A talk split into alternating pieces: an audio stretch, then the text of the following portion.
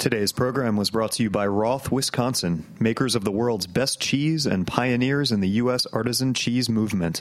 For more information, visit rothcheese.com. This is Chef Emily Peterson, host of Sharp and Hot.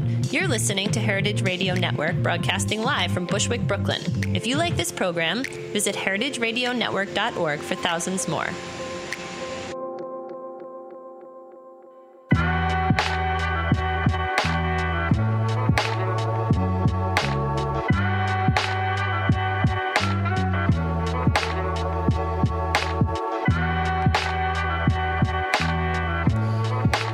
Cheese lovers and cheese professionals began building our library of cheese books, there are a few staples that we all invest in first, like Mastering Cheese by Max McCalman, The Cheese Primer by Steve Jenkins, and of course, Cheese and Culture, the seminal cheese history book by today's guest, Dr. Paul Kindstedt.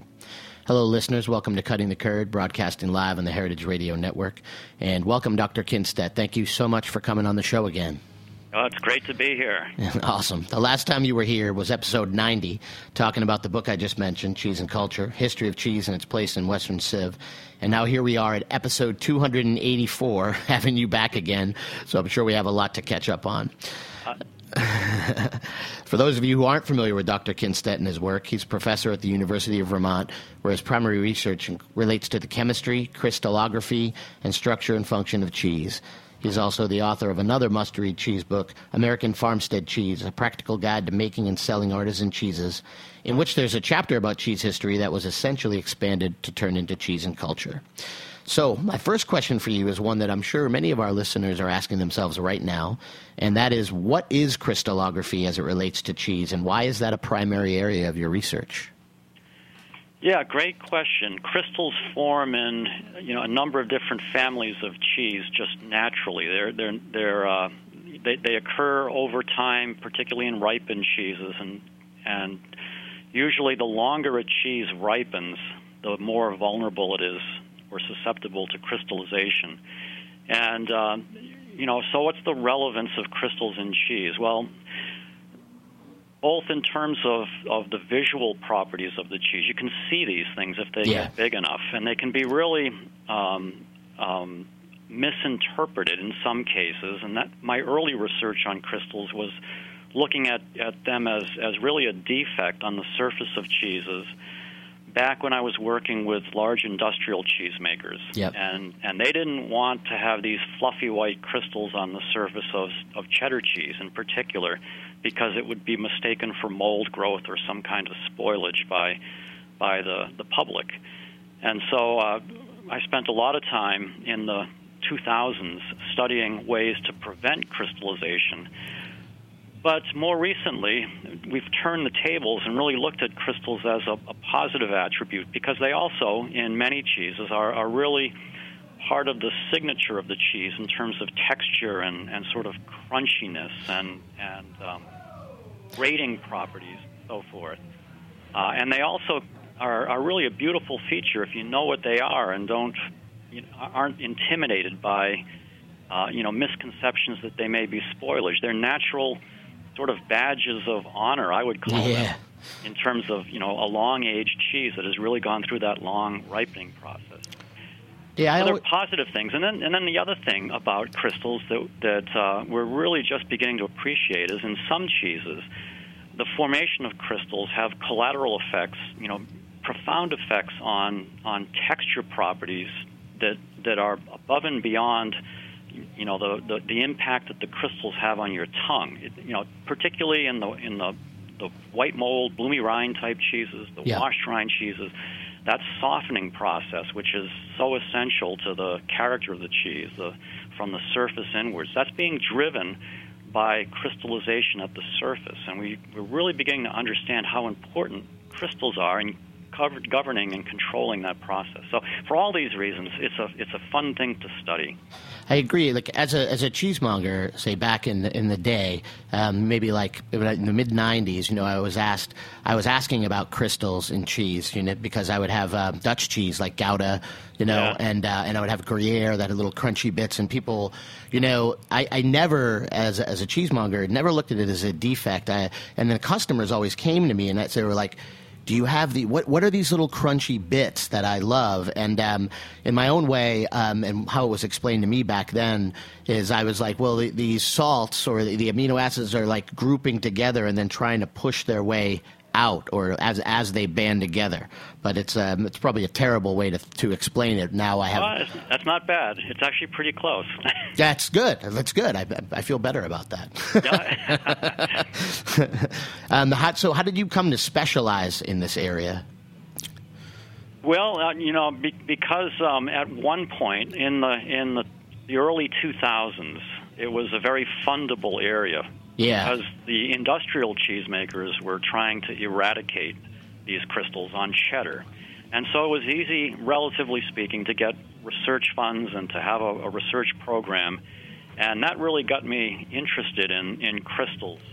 But then uh, um, it was really in, in 2012, after the, the, the money and the funding for you know, eradicating calcium lactate crystals on cheddar had kind of dried up and there yeah. wasn't really very much opportunity to continue that line of research. I happened to be at a, um, I was giving a keynote address in Sicily at a right a, a conference of of the uh, Worldwide Traditional Cheeses Association. This is the first meeting of this new association that's that's uh, was put together. Um, to to really focus on traditional cheeses worldwide and and the needs, the research needs, and the, the education needs of those traditional cheesemakers. Uh, and and at that meeting, there were folks from all over the world, great great cheesemakers and cheese scientists, and and I was talking about my crystal research.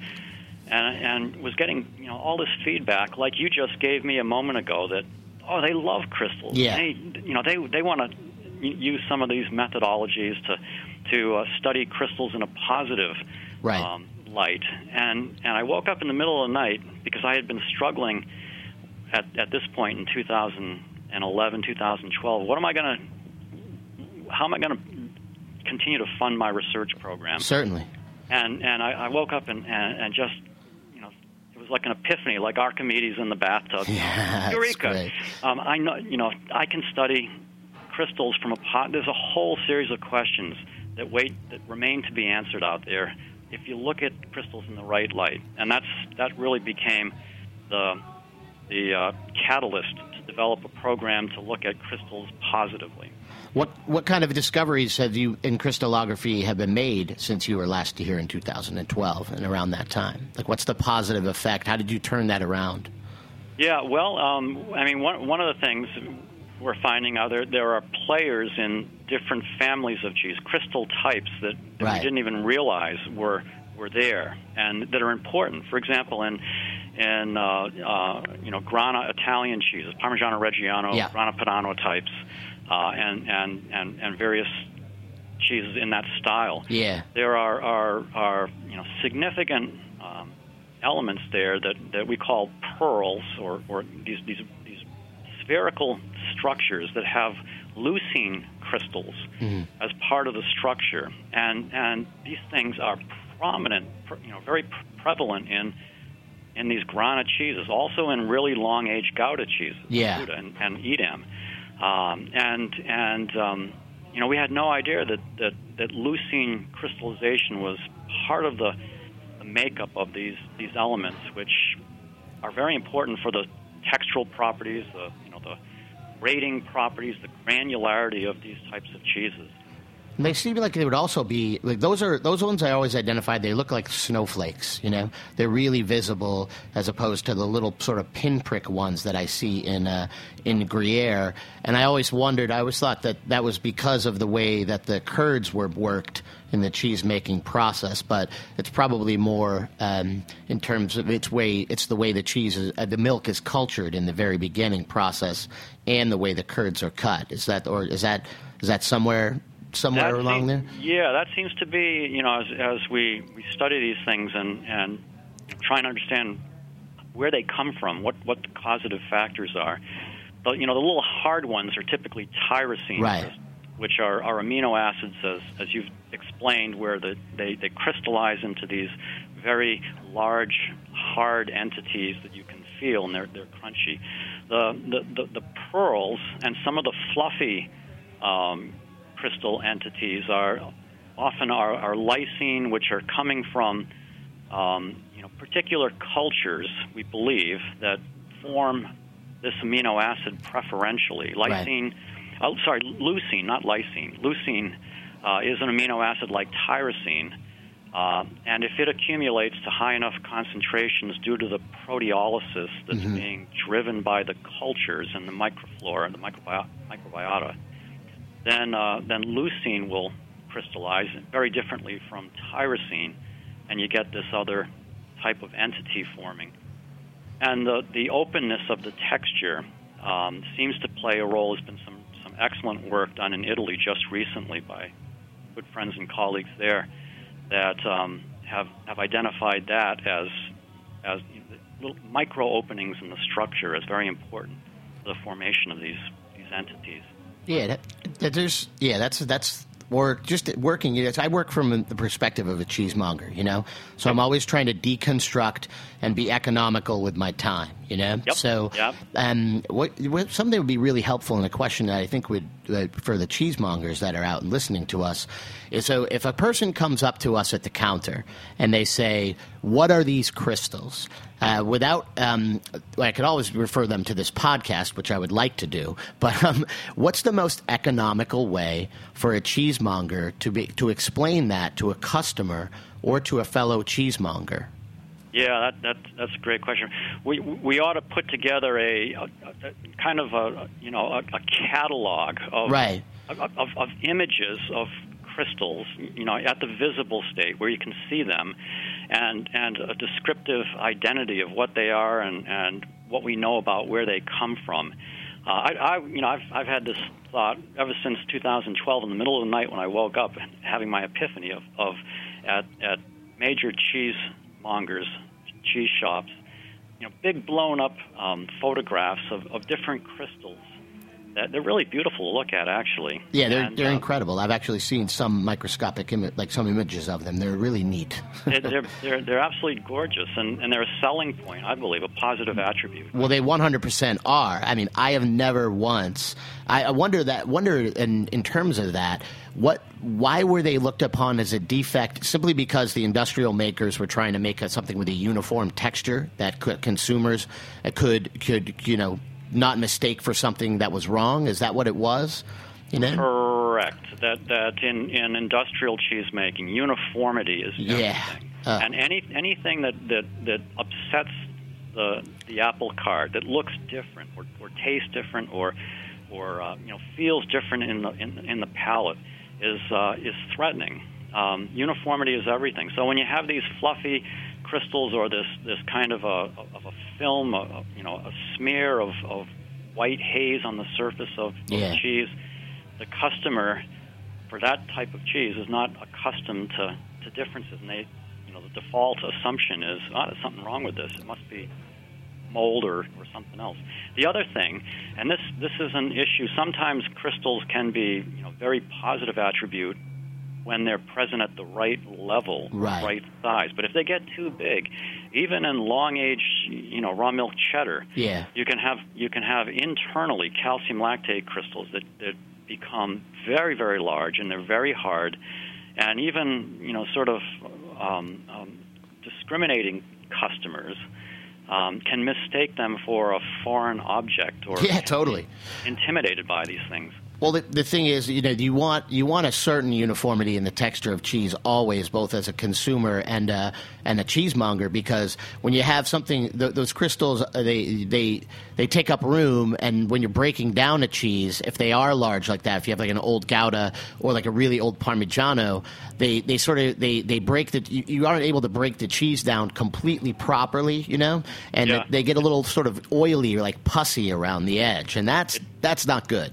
Right. It does change. That's right. It does change, you know, various attributes of the cheese in ways that, you know, you go too far. In, in terms, too much of a good thing is not a good thing. Yeah, totally. Well, it's an interesting clock. You know what I mean? Cheese to me is uh, is such a great timekeeper. You know, um, it is. Uh, it's yeah. it's amazing. Um, it's just this wonderful like hourglass, frozen hourglass. You know that, but but still stuff is going on. So, I mean, it's I understand a little bit. You know, the, I always mess up the science. I always do. You know, well, you're doing you're doing great so far. That's because I was trained not to say anything wrong on this particular episode. Um, no, but that's that's fantastic. So the answer, I guess, in the short the short way is to, um, as a cheesemonger, is to just um, assure them, I guess, that nothing is wrong. That there are a few types of crystals involved in the cheese making process that happen as a result of the cheese making process, and for people to enjoy them. Does that sound sound about right? Yeah, yeah, and, and uh, you know, I think the the burden is on you know the academic research community to put together you know visual and and written aids to help cheesemongers, retailers understand what the crystals are, identify them, and communicate that to their to their customers. You know, so I, I would love to put together one, one of my pet projects before I retire is to put together, you know, some kind of a scorecard. Here, here's all the crystals that we know about. Here's what they look like. Here's what we know about them, and you know, show these things to your your customers when when questions come up or or whatever. Um, well, I think, a little little encyclopedia of crystals. Uh, that would be that would be absolutely amazing. I would appreciate that. Um, and uh, until then, I'm just going to stick with my original story, which you have validated, and I really appreciate that. yep. No, I think you're you're in good shape. awesome. So we're going to take a short break, and then we're going to come back, and we're going to talk a little bit about climate change as a result, as it refers to cheese making. Hold on. Right will cease to exist. If I come into a party hitting raps like this, all you superficial rappers will cease to exist. Have you tasted the world's best cheese? Grand Cru Surchoix is the 2016 World Cheese Champion. Our partners at Roth, Wisconsin make this gorgeous alpine style cheese in the rolling hills of Green County, Wisconsin. Grand Cru Surchoix is produced by hand in Swiss copper vats and finished by aging on spruce planks. The quality milk and careful craftsmanship bring out the award winning light floral notes, nutty undertones, a hint of fruitiness, and a mellow finish. Perfect with Riesling and Muscat, Grand Cru Surchoix is a guaranteed hit for any occasion. Check out their other offerings at rothcheese.com. You'll discover Buttermilk Blue and their newest release, Prairie Sunset, the golden hued love child of Mimolette and Gouda. You'll also find recipes like the raclette Reuben and tomato tartlets. Everything you need to know about the world's best cheese is at rothcheese.com.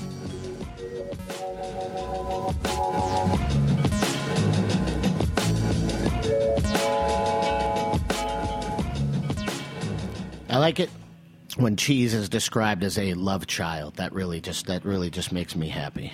Mm. Hello and welcome back to Cutting the Curd, broadcasting live in the Heritage Radio Network. This is Greg Blaze, on the line we have Dr. Paul Kindstedt, author and professor at the University of Vermont. Uh, before the break, we were talking about cheese crystallography, which is super interesting and an area of research for Dr. Kindstedt. In the second half, I wanted to talk to you more about your research in cheese history and how that's been influenced by your science-based scholarship that we were talking about a tiny bit before the break. Um, can you tell us a little bit about how these two different ideas of research come together for you? Yeah, it's it's been amazing in the last five years or so, and it really it goes back to this meeting I mentioned earlier. Yeah, in Sicily. Sicily yeah, I wanted where, to talk to you about where that. I was I was you know speaking at on uh, on on my research and on cheese and culture basically, and uh, one of the other keynote speakers at uh, at the meeting was um, person by the name of Setchi. Yeah, Mongolian gentleman. Yeah. Who's who's uh, she is a, a Mongolian cheese. I am so sorry, Mongolian lady. I'm sorry. And, and, yep, and um, I'm the worst. She's all she's all. also a mem- member of the, the National Dairy Program for Mongolia. She's a, you know she's a, a government official and member of the International Dairy Federation. And she had just come off uh, a, a, an assignment dealing with a, a, humanitarian crisis aid yeah. relief in Mongolia, because of what was happening to the nomadic cheesemakers, the, the nomads in Mongolia, um, who were in crisis and still are in crisis uh, because of, of you know, climate fluctuation and environmental deterioration. Um, and and uh, she gave a very impassioned uh, talk about about you know what's happening in Mongolia, this, this absolute crisis in this long-standing traditional nomadic cheese-making culture that that um, is about to disappear because of, of you know these, these catastrophic changes in climate and the environment, and she sort of you know gave a plea to the world to to sit up and listen about climate change and, and look at what's happening in Mongolia. And I had a chance to talk with her after the meeting a couple times, and we just we just chatted, and I was astonished at, at you know this story that I had not heard about, and this crisis going on. And I I, I, I said to, to Setshi that, that when I got back to the United States, I will do what I can. I promise you, to Yeah. try and spread the word to my country, to raise the level of awareness um, about about what's going on. And so I, I returned to the U.S.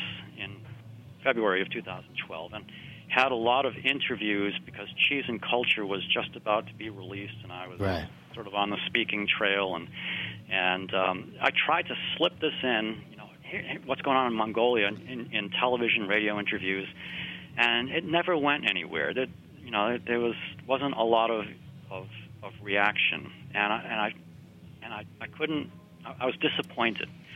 So, anyways, you know, time goes on, and I start my cheese crystal research program, and, and we get to 2015, last year, last summer, and I'm, I'm, I'm eligible for another sabbatical leave, and so much has happened in the cheese history area um, that could add to cheese and culture, and there was so much that was left undone in the first edition of Cheese and Culture that I decided to write a sabbatical application to prepare a second edition of Cheese and Culture. And as part of that second edition, I endeavored to make climate change and how it's affected cheesemaking during the last 10,000 years and cheesemakers in profound ways over and over again.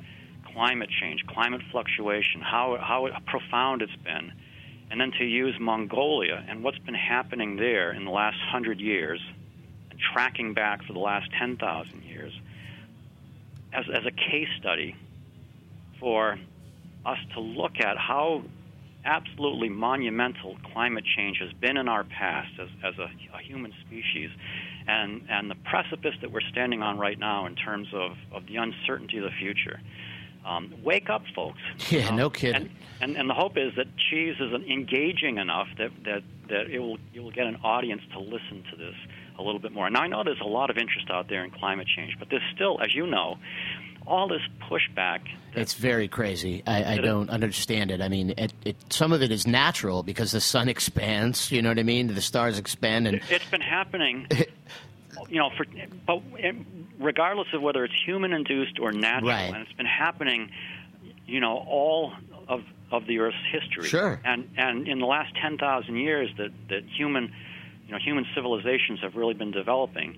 The effects have been absolutely profound and catastrophic. Yeah. And if, if human activity is going to add to the uncertainty of the natural fluxes that occur, we have to take that seriously. That's that's my position. Well, I, I, agree with it. And you, and the thing is, when you tech, when you talk about cheese and cheese made in Mongolia, you have ten. You know, you said you have you have ten thousand years, right? Is that what you're saying? Like you have like you you have tra- you tra- I mean, what I'm doing is tracking back. Way back. How, how did cheese making start there? And you really Yeah. have to track back all the way to, to the very beginning of cheese making in the in, you know in in, in Southwest Asia, the Near Right. East, Fertile Crescent, and and there is a thread that is continuous. It is amazing. Yeah. One of the big questions when we started cheese and culture, and, and the, the concept is, did cheese making originate in one place and then spread Right. everywhere else? Right. Or did it originate independently in lots of different places?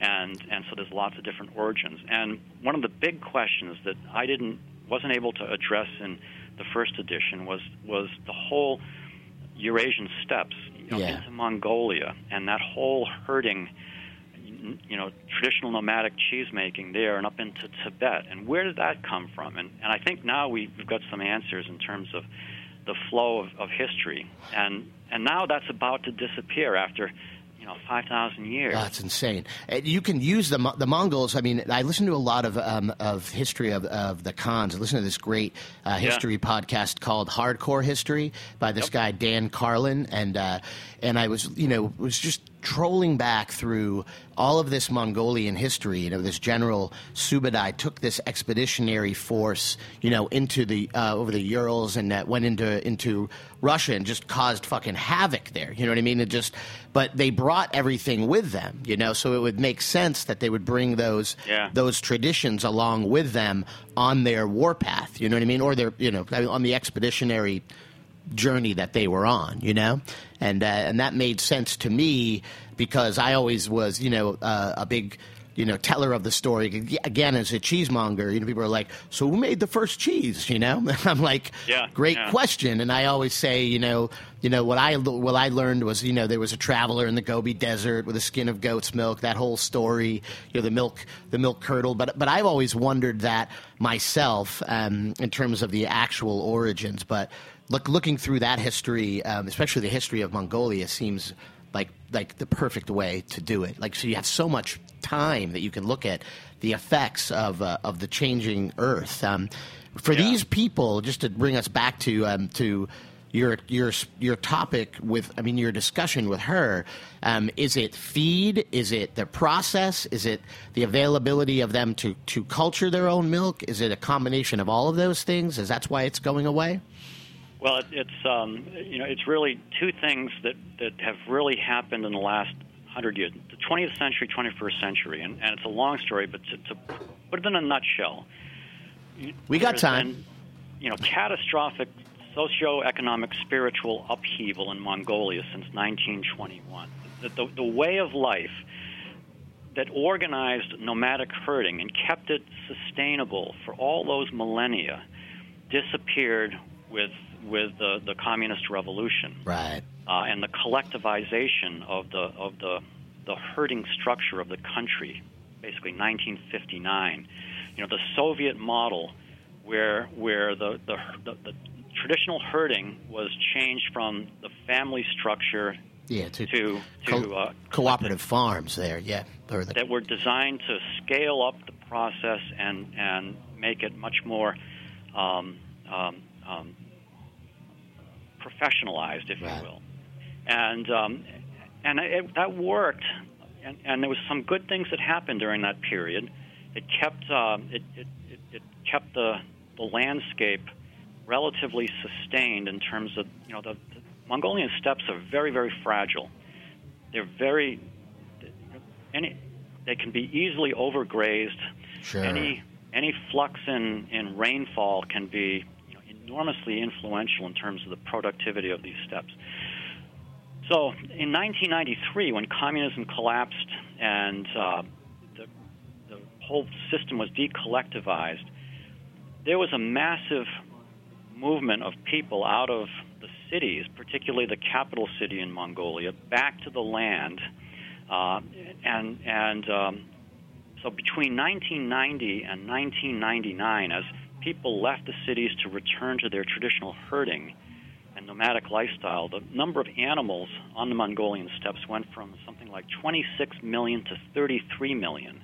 Wow. That's an that's an enormous increase. In, You need a lot more food for that. Grazing. yeah you need a And- l- lot more food and and the pro- and and a lot of this was goats. And the Right. reason was because it, we've gone now to a market economy, and and the market for cashmere was It's huge. very very lucrative. Yeah, and still and is. Goats are really environmentally destructive yeah if if they overgraze. By 2008, we now have 44 million animals oh and and so the bottom line is is because of this this you know sort of market response, this change in culture, and the other thing is that the traditional spiritual re- religious traditional system that kept Mongolian herders uh, in line in terms of avoiding um, um, environmentally destructive practices. There were a lot of taboos in, in the traditional spiritual system that, that protected the environment. All that knowledge was forgotten during and, and exterminated during the yeah communist era. brutal And so now we have we have all you know this, this increase in number of animals and, and, and herding families, and they don't have the traditional infrastructure, the, the, the practices, um, and and so we have a, a situation where where 2008 study, 70% of the steppes in, in Mongolia are are classified as degraded, 31% severely degraded. Jesus Christ! And, just because of over over overgrazing and and you know practices that that are unsustainable. And then you then on top of that, we've had climactic upheaval, not Sure. just socioeconomic, but but this um, as as the global temperatures have shifted. Mongolia has increased over the last last 80 years four times faster or higher in average temperature than, than the, the planet because it's, it's in this microenvironment that is very susceptible to climate shifts. So it's been a catastrophic shift in, in climate, and the repercussions have been threefold. Number one is are more frequent and and um, and, and intense occurrences of these what's called dzuds or winter disasters yeah, severe, severe cold, snow and ice that cause you know, millions and millions of animals to, to, to die. They can't, they can't survive the winter. On top of that, shifting rainfall patterns causing extended droughts. Last 60 years, and, and particularly last 20 years, we've seen increases in, in the, you know, the droughts as well as the severe winters. And then overall permafrost thawing up in the north of Mongolia, where, where it's, it's permafrost like in Siberia. And, and that's wreaking havoc on the forest steppes up, up to the north. So all this is happening when you have more animals than ever grazing, Yeah. overgrazing. well, the balance is all off. The balance, is off. is, is deeply off. Uh, you get you had a you had a you had a way of life that protected the steppes and made cheese in a certain way that disrupt the Soviet Union comes in changes all of that. A lot of the old knowledge is lo- is lost, but the animals keep reproducing, you know, and the people keep reproducing. But the Earth has been neglected, and then it ch- the Earth changes on its own, and then we accelerate that change, and everything just gets messed up royally. That's, that's how it seems to me, you And know. this, and you, you just framed it beautifully, and, and I'm going to argue in, in cheese and culture that this is a microcosm. It's not just Mongolia. No. there are wide swaths of, of Africa that that are, are you know pastoral nomads in the same boat that. We, we could have absolute catastrophe, a little shift in weather patterns in, in these fragile environments. And if you think the migration out of Africa into, you know, across the Mediterranean to Sicily and Italy right now is, you know, we, we have these tragic situations of people Yeah, they're being displaced. They're going everywhere. It's it's, they're it's going, uh, they're going everywhere. They're desperate. They're they're Yeah. dying in the Mediterranean because the, their creaky boats tip over. This is just the tip of the iceberg, I believe, potentially. If if we if if if there are, you know, continued changes in climate, we we could be in for some. I mean, absolutely catastrophic situations. Hey. Mongol, Mongolia is is kind of the, the you know the canary in the mine because it's so Sure. sensitive to climate, but it's not the only place. Well, no. In Mongolia, you, like you say, you have a very not, you know, markedly non-industrial way to produce cheese and a very non-industrial revolution way of life. You know, so you're going to see the effects of the earth. Here, we're insulated. You know, we're all in boxes or condominiums, and our, you know what I mean, or, or whatever, whatever, however, and however we live, so we can outlast a little bit longer. You know what I mean? Just because we've sort of insulated ourselves against Mother Earth a little bit here. But I mean, what do you see? What, when do you see, or how do you see the effects of climate change affecting Europe cheese making, or, or the United States cheese making? Is, is it the same thing, just a you know, the same idea, just a different group of people? Or is it just a different, you know, it's just the same thing? Well, uh, I mean, everywhere. I, you know, particularly for Europe, you know, the further south, the Mediterranean basin, which which is is you know largely marginal land. You know, it's not very good agricultural land. That's why goats, goats and sheep have always predominated in in. in Yeah, they're not they're the not as picky Mediterranean. eaters, right? I mean, they they well they'll, they'll eat they'll eat different stuff basically, Yeah, right? yeah. Cow, cows need a lot of water. Yes. They need very lush vegetation. So, so, but but goats and sheep are are you know much more capable of of living on on marginal land. But that makes that whole Mediterranean basin very vulnerable because it's it's it's marginal land to begin with, and if if there's extended weather pattern shifts and extended droughts, um, you know it could cheesemakers there could very very well, and particularly the the um, you know the the Middle East and down into Af- Africa and, Yeah. nor- northern Africa. That that whole Mediterranean region is is very vulnerable. But but even you know even the the more well watered you know Central Europe and, and Northwest Europe and so forth, any any changes um, in climate have an impact. They they affect you know the ability to raise forages and pasture quality and and on and on and on. So you know nobody is insulated. The United No. States, we I mean we we've got you know massive forest fires right now because of drought Huge. in, our our east you know southeast. You you know what's been happening out in the west with with drought. Um, But it's happening in the Northeast too. I mean, my family's up there too. The, the reservoirs are all are all shrinking. They didn't get enough.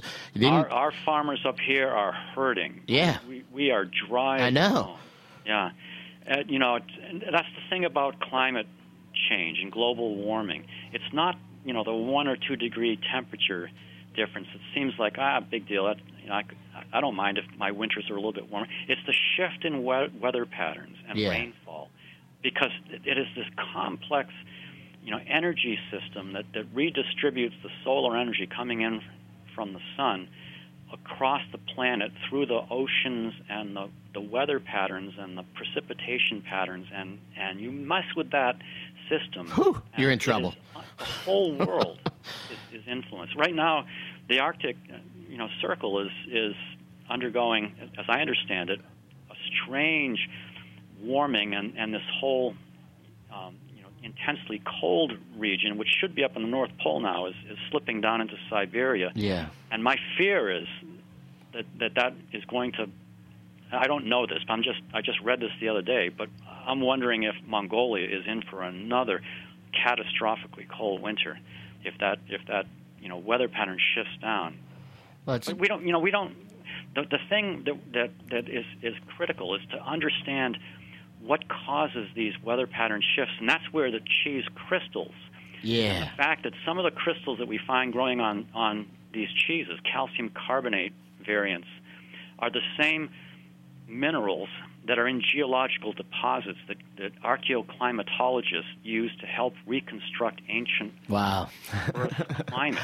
That's And, great. and it, it could very well be, it could possibly be, that as we study the formation of these crystals on the surface of our cheeses and understand the mechanisms by which that happens, that it, that may potentially help to inform the the the archaeoclimatology area, you know, so that they can better understand ancient crystallization phenomena Wow. that they're using to reconstruct climate history. Uh, So, that's yeah. so cheese is incredible. is cheese not the most amazing thing like how it it's just such a barometer i always describe it as the earth working hard to preserve itself you know what i mean Yeah, through yeah. through the It- milk it's it's It incredible It's, it's a living thing, organism that can tell us, you know, many, you know, about about our world and about who we are in ways that we never imagined if if we don't look and open the door lift up a few rocks to see what's under there. yeah i love lifting up rocks i like to see what's under there that's why i love the Yeah. cheese it's a big rock and i keep lifting it up all the time.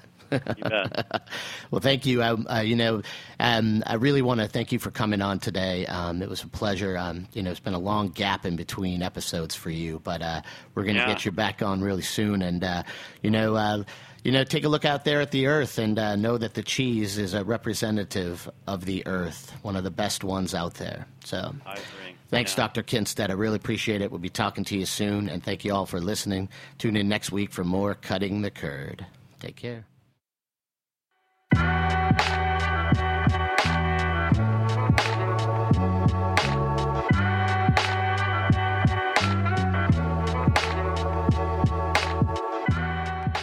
Thanks for listening to Heritage Radio Network, food radio supported by you. For our freshest content and to hear about exclusive events, subscribe to our newsletter. Enter your email at the bottom of our website, heritageradionetwork.org. Connect with us on Facebook, Instagram, and Twitter at heritage underscore radio. Heritage Radio Network is a nonprofit organization driving conversations to make the world a better, fairer, more delicious place. And we couldn't do it without support from listeners like you. Want to be a part of the food world's most innovative community? Rate the shows you like, tell your friends, and please Join our community by becoming a member. Just click on the beating heart at the top right of our homepage. Thanks for listening.